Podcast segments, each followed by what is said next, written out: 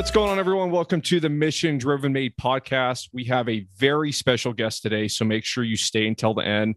Our guest is an entrepreneur, an educator, an inventor, and has over 2 million people per month viewing his content online. I want to welcome Evan Van Auken to the Mission Driven Made podcast, where our community inspires people to win in all of their pursuits.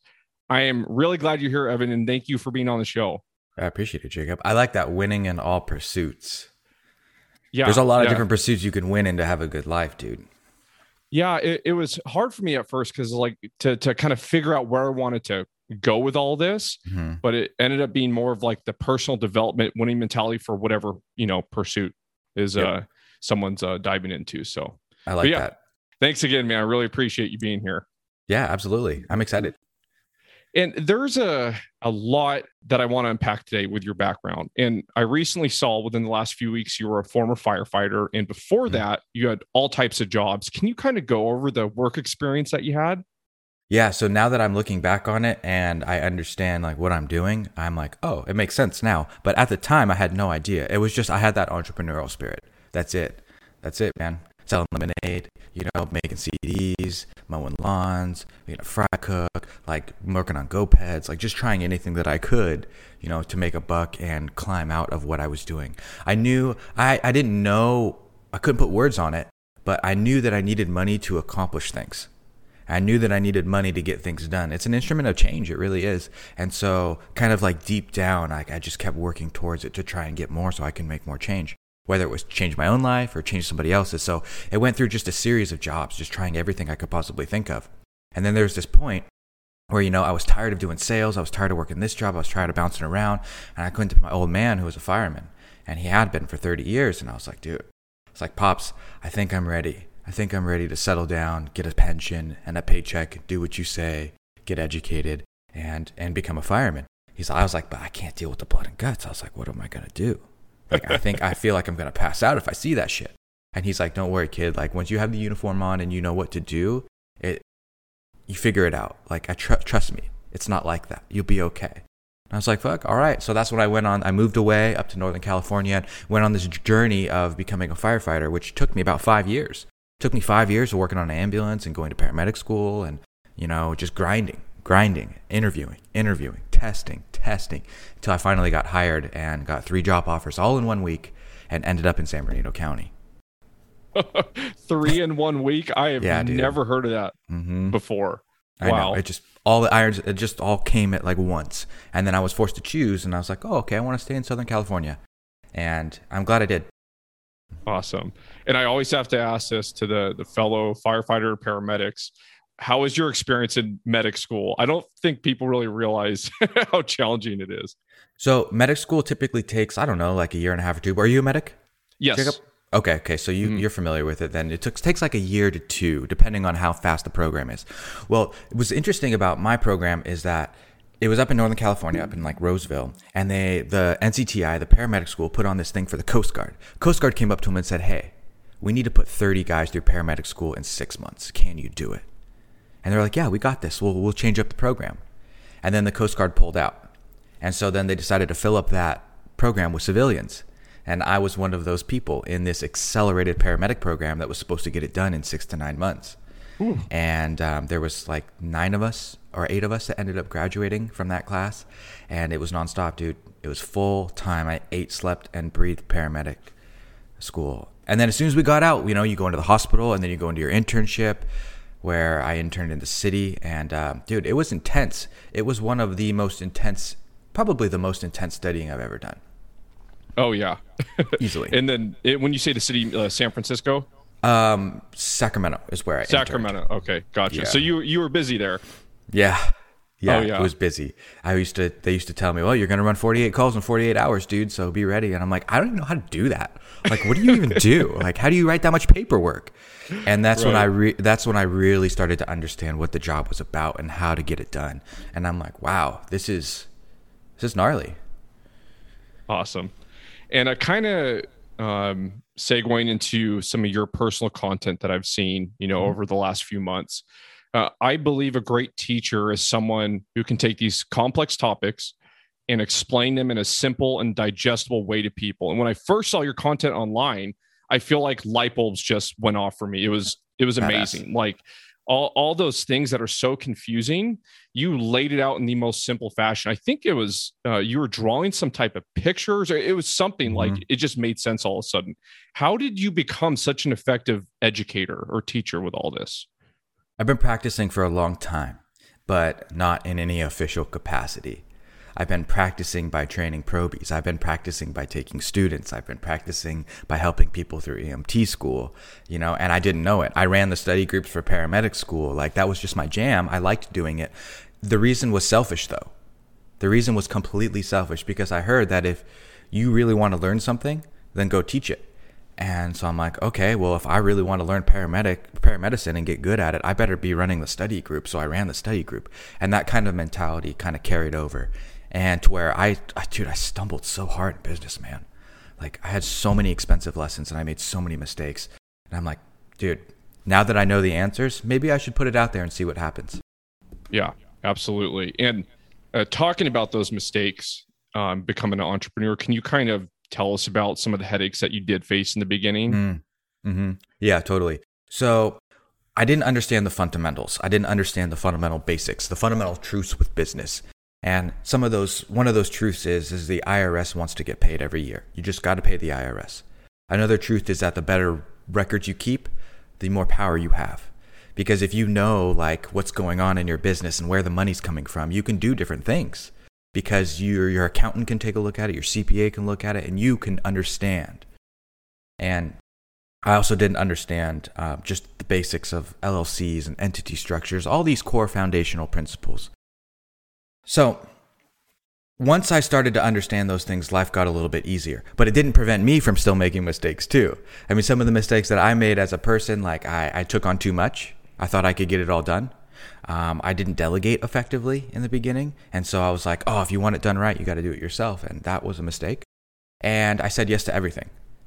No, no, no, no, no, no, no. There's so many things I should have said no to. I should have said no to our first retailers. I should have said no to trying to ship out to Home Shopping Network. Like we weren't ready. But I learned some some valuable lessons. Awesome. Yeah, it's just it's crazy to think about because when I see all the stuff that you put out, I would never guess that there are all those headaches and mistakes along the way. The people that have no idea. Dude, I had a storage unit with like 45,000 units of, of unusable inventory because of our mistakes, you know, and uh, it sucks. It sucks, but, you know, um, I won't make those again. awesome. Awesome. And then uh, leaving the fire department, I know we talked about this offline for a bit. Um, mm-hmm. Before retirement is normally unheard of, um, for mm-hmm. the most part, at least. Yep. So, can you kind of talk about the transition from firefighter to entrepreneur and how you made that happen? Oh, I love this part. I love this part. I really do. That's a great question, Jacob, the way you framed it too. Um, so, when I was in the fire department, I started out on the ambulance, worked my way up to suppression, got on the engine, et cetera, et cetera. Well, while I was, you know, young in the department, I remember this captain. His name was Josh, Josh Wilkins. I'll never forget this conversation because it changed my life. He invented an Apple Watch wristband made out of paracord, and it had an adjustable link. And so he found this um, niche with the outdoorsy and the techie, where they were combined and wanted this wristband. So he developed it. He told me about how he developed it and how he found a manufacturer in China. And he got prototypes sent over. They finally arrived at you know the um, the product, and he ordered 500 of them. And he would get them. They would show up in bulk, and he would put them in baggies, put labels on them, and send them into Amazon. And he was making eight thousand dollars a month extra while working at the fire department. And I was just like, "Holy shit, are you serious? like, you can do that?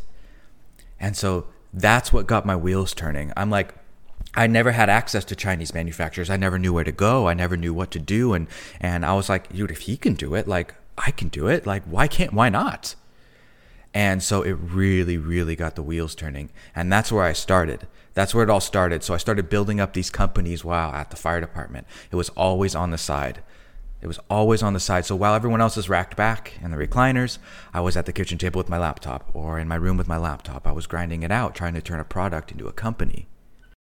And so last year, last December, it got to a point where I was paying my employees about as much as I was earning from the fire department.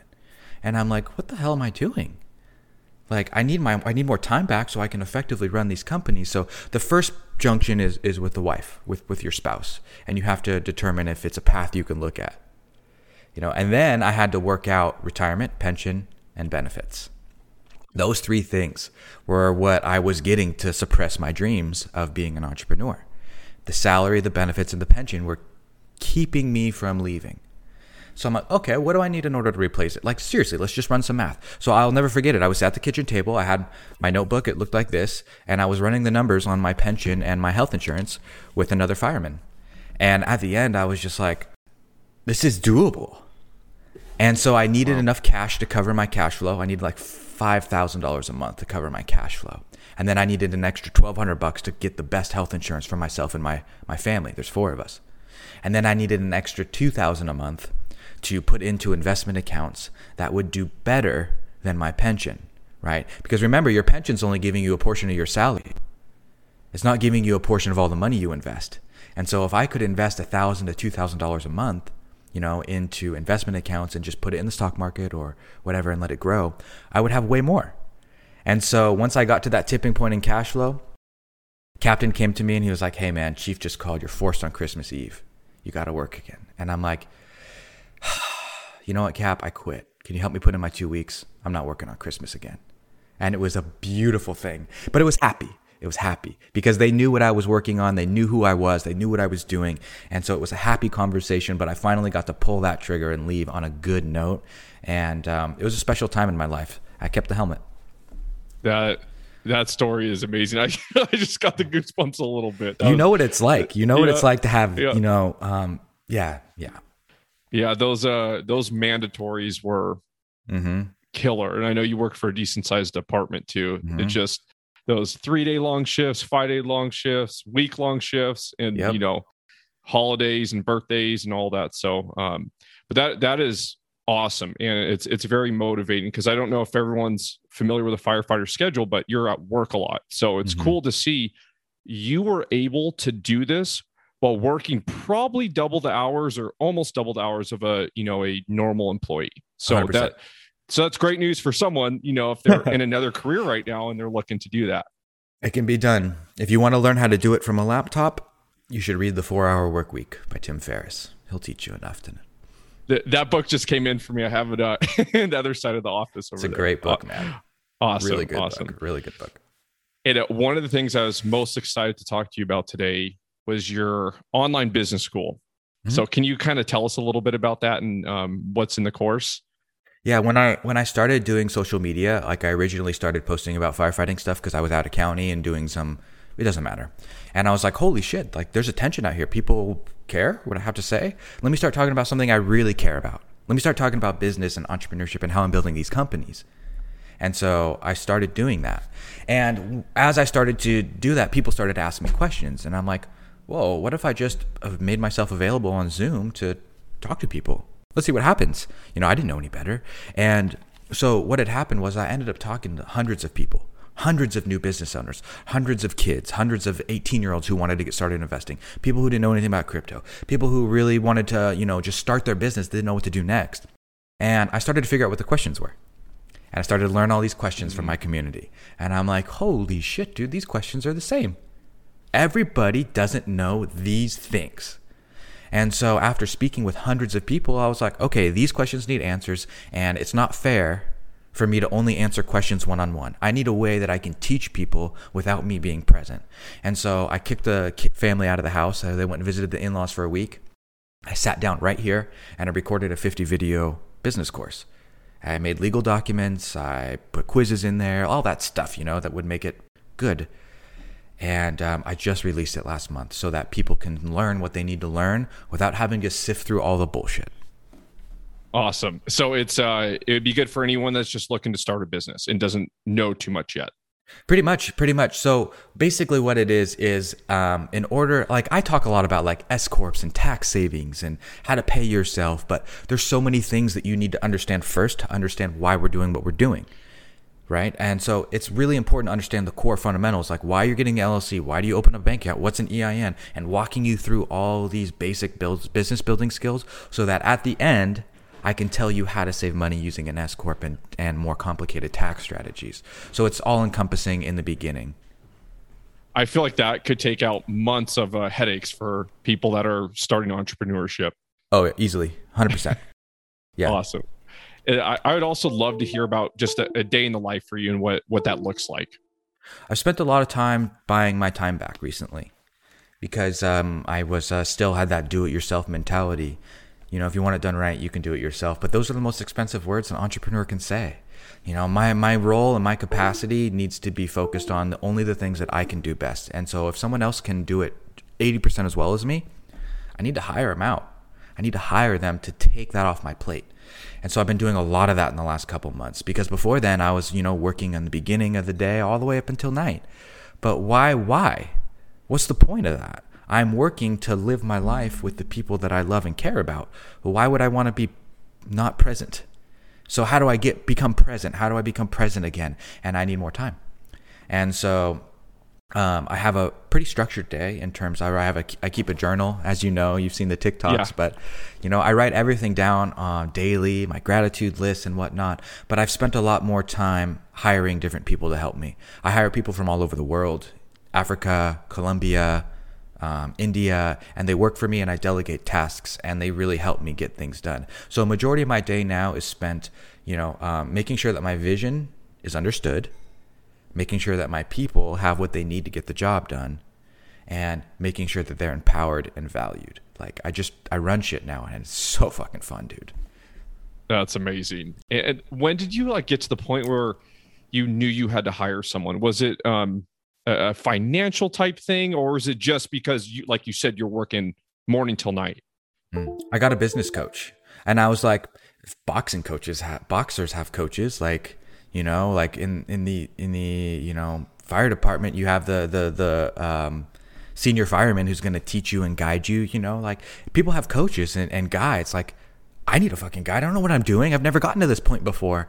And so I got a business coach and I said, here's the problems. Here's what I don't like. Here's what I do like. What do I do? And she helped a lot with that. And so then we went on this path of like, okay, what can we get rid of? What can we farm out? What can we, what can we get rid of? Take off your plate to get your time back. And that's when we really started focusing. But I didn't know until I had an outside perspective. Yeah, absolutely.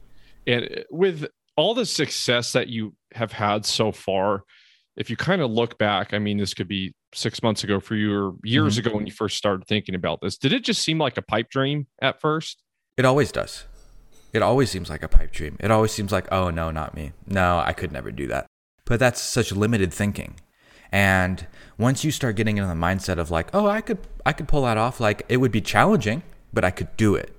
It's a completely different mindset. Even though those they sound similar, um, it's a completely different mindset. And somewhere a couple years ago, that mindset flipped for me. It was like, oh, I did this, like I could do that. I think it was once I realized that most people that were calling the shots and running the world were not smarter than me. You know, and they're not smarter than you either, Jacob. They're just regular people. Once you yep. realize that the people that run shit are regular, you're like, I can do that too. I don't yeah. know. But a, a, a, concrete answer would be there's a book called The Magic of Thinking Big, and that will give you the answers in that category if you're looking for them. The Magic of Thinking Big. Okay, I'll, I'll have to add that to the the queue of books that I have. That's yes. a fantastic okay. read. Absolutely. And uh, this might be a, a, little bit ambiguous, uh, but I'll ask you anyway. Well, what has been the hardest or most challenging part about being an entrepreneur? Hmm. Finding answers to questions that I don't know where to find the answers. It's so hard. It's so hard because I don't know, you don't know where to start. For example, um, I have a product called Scorch Marker, and that's one of our bread and butter companies that I like to run. And my wife and I invented while working on a plaque for the fire department. It's a wood burning marker. It's really cool. But there's a chemical formula in there, and I've been trying to accomplish these few tasks with this formula. But I'm not a chemist. I'm not a chemical engineer. I don't know any chemists. I don't know any chemical engineers. So I've been hunting for years for the right people. And it's one of those things that has been a thorn in my side. It's just a challenge. Um, we're overcoming overcoming it now, finally, within these last couple weeks. But it's just one of those things, man. Sometimes it's hard to find people that have the answers you need.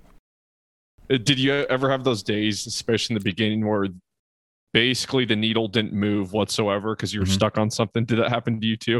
It happens all the time. Sometimes it can happen on a weekly basis. Sometimes it can be like, man, I'm just not feeling it today, dude. I, I just can't, I can't get there. And that's okay. And that's okay. Highly productive people and aren't always productive every day. It's just, it's, it's too hard to maintain. And so if you just listen to your body and go with the ebb and flows and trust yourself, that's how I, that's how I was able to get through that part. Hundred percent. And uh, You know, all right, you, know, so you have the gonna bad days too, Jacob, and we all do. yeah, there. Uh, when I was asking the question about moving the needle or not moving the needle, that was kind. Of, I was thinking about myself. You know, some of those Mhm. days you're sitting there and for 12 hours and and nothing happened because you're stuck. so Yep. that's actually why I, I thought of that question. hmm Moments like those Yeah. build character, man. Yep. Yeah, they remind you of like, yeah, it's it's good. It's good stuff. Yep. It reminds me of when you're learning to become a medic in the beginning, how stressful it is. Oh my god, so stressful. Yeah. All right. So uh, this is going to be um, the last part of the show. I want to give you the floor for a couple minutes. And if you um, could tell someone that has um, some aspirations of starting a business or become an entrepreneur in general, Mhm. Um, how can they set themselves up for success in the beginning? What, what would be the first few tangible things they can do? All right. Setting yourself up in the beginning. It's like new business owner, entrepreneur. Yeah. Mm. The first thing would be to ask as many questions as you possibly can. You know, really seek out knowledge because the more you know, the more you can do. Knowledge really is power when it comes to, to business. So, going off that basis, uh, going off that basis of understanding, well, we'll Yeah. let's talk about some of that knowledge that would help you become a business owner. And there's really five main steps for me that I've boiled everything down to. Five main steps. You know, there's some stuff beforehand to think about, and afterwards, of course, and during, but five main things. And the first one is to figure out if you're going to be a sole proprietor or an LLC. Get that entity situation figured out. But not everybody needs an LLC. The important thing is just to start. Just get it done. Just go. Either get one or don't. I recommend getting one because it gives you a good foundation for everything else that I talk about and teach afterwards. And it can't hurt. You can always get rid of it. You know what I mean? So get that LLC and then go get a social security number for that LLC. It's called an EIN. Really, really easy to get. They're free. This makes your entity, you know, completely separate from you. Now you have a business, right? A separate business entity. And you can do all kinds of cool stuff. You can take that LLC and that EIN and you can go down to the bank and you can get a bank account. Or you can go online and do it. Now you have a way to take business money for that separate entity. And now you can keep it separate from you. Holy shit. Like, this is more than what most people have done. The, the next thing, the fourth thing, would be to check with your city and just see if there's any permits requirements. You know, it's like 70 bucks to get a business license where I am. It's not super expensive, and they just want to know that you're not doing anything toxic or crazy. And the last thing is, while you're doing this, while you're going through this business venture of your um, uh, journey of yours, keep good records. Keep track of the stuff that you spend. Keep track of the stuff that you take in. It's really important because if you know exactly what's coming in and exactly what's going out, you can plan, you can save more money on taxes, and you can better manage your money. And it can be as simple as only spending business expenses with the business account and only spending personal money with your personal account. When, because eventually, you know, as money comes into your business account, it's going to build up and you're going to have some extra money in there. You're going to have some profits. To get those profits from your business bank account to your personal account, you just got to transfer it and label it an owner's draw. And with that little foundation of knowledge right there, understanding, you know, LLC, EIN, get a bank account, you know, um, get a permit and keep good records, you can pretty much start any business with that general understanding of knowledge and you can flesh it out from there. And that would be my advice is don't be afraid to ask those questions and don't be afraid to pay taxes because taxes really aren't that bad. They really aren't. And a lot of people are afraid to report their money and afraid to do anything, you know, um, white hat because they're afraid of getting slapped with taxes and doesn't work that way. It's it's it's a lot more manageable. It's a lot more easy than you thought it would be. Gotcha. And uh, when you were just talking about um, the owner's draw part, transferring money from accounts, I was like, wait, Mhm. I knew that. And then I just realized I think I learned that from you probably five or six months ago. Hell yeah. I yeah. dude, I make all kinds of content around that stuff because these are just the simple concepts that people ask a lot about. yeah. Is it hard creating new content all the Mm, time? Yes and no. It's hard to sit down and like record and, and, and draw everything out and get it to where I want because I really want to make it really good and I really want to make it polished. but that's not what people want to see. And so I struggle fighting that internal battle of, you know, authentic, real content versus polished and informational and yeah. things like that. So, yes and no. Some days it's harder than others, that's for sure. Gotcha. And where can people connect with you and where can they enroll in your business school? I'm going to link everything in the show description. Oh, awesome. Yeah, that'd be great. You just go to vanader.com. If you van, V A N A D E R, it's uh, the name of my social media, but I created a website which is a central hub. You can find everything there on my YouTube channel, my, my blogs. You can connect with all my social media, jump in the Discord, join the business school, whatever you want to do. Awesome. Awesome. Yep. I'll make sure to link those in the show description awesome. and then also uh, all, all the social medias. So uh, thank you everyone for listening to the Mission Driven Made podcast. If you found value in this, please subscribe, leave a five star review, and share with a friend. Evan, thanks for bringing so much value to all the listeners today. I appreciate it so much. And until next time, everyone, stay mission driven.